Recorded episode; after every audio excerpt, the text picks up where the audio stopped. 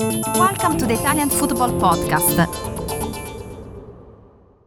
The big question is is Lautaro Martinez a world class attacker? Or, regardless of his performance and his goal and assist against Barcelona, and he was brilliant, especially in the second half uh, last night, um, is he too patchy? Is he too inconsistent to, to be a world class attacker? Because before last night, he'd gone eight games without scoring a goal.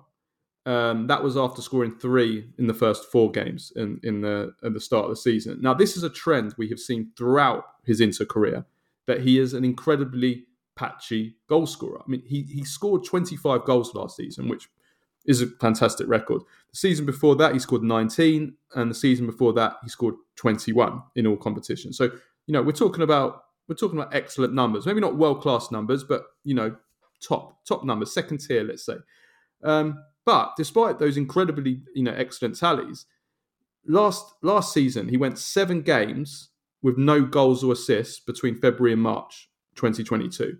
Earlier on in last season, he went nine games with no goals and just the one assist from October 2021 to November uh, 2021.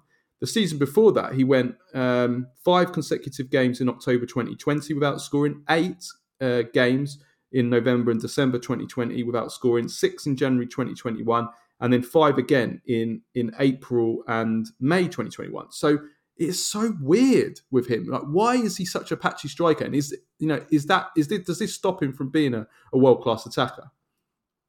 Well, the thing is, I don't think it stops him from being a being named a world class attacker because I think he is a big world class attacker. At least, at the very least, he's world class adjacent because he's um, he's he's a leader uh, at this Inter. And, and, and yesterday against Barcelona, he had a really poor first half. But then he comes in the second half and he scores one and has a wonderful assist.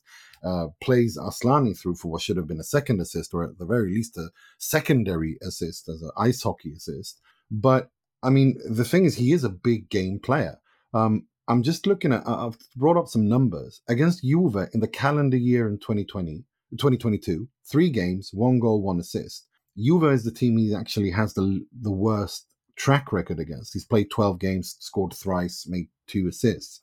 Milan, 10 matches in total, 5 goals, 1 assist. Napoli, 10 matches, 4 goals. Barcelona, 6 matches, 2 goals, 2 assists. Dortmund, 2 matches, 2 goals. Liverpool, 2 matches, 1 goal. Real Madrid, 4 games, 1 goal, 1 assist.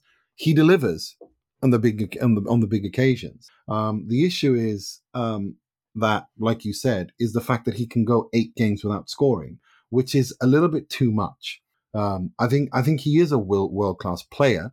I just think that he he isn't what what what separates him from the absolute top level, such as the you know to be mentioned in the same breath as the Haalands and the Lewandowskis and the Benzemas and and and, and, and the Mbappes. I mean, not you know in terms of goal goal goal scoring and and uh, and efficiency in front of goal.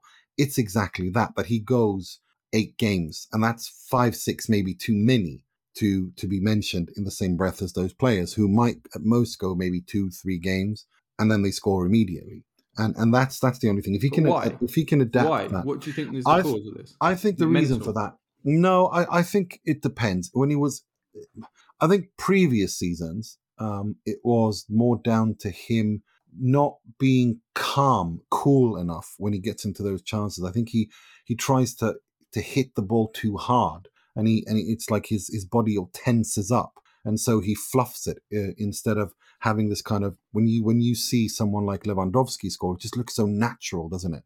Benzema it just looks it flows, it looks so relaxed.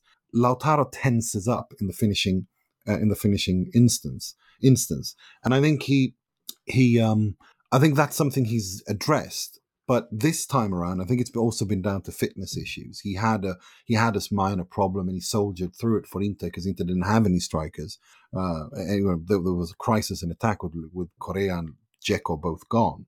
Um, so I think I think it's more down to that. I think I don't think it's a mental issue anymore. I think this particular goal drought is more down to to uh, to, to, to, physical issues uh, and also the team being a little bit out of form in this period. But um, before then, I think it was more an issue of him tensing um, when getting into those into those finishing into those good positions to finish uh, in that instance. But we'll have to wait and see. But yes, if he were to eliminate this these these these eight patch, seven, eight game patches of not scoring, if you were to bring that down to maybe two, three, then we're talking an absolute top, top class, world class striker.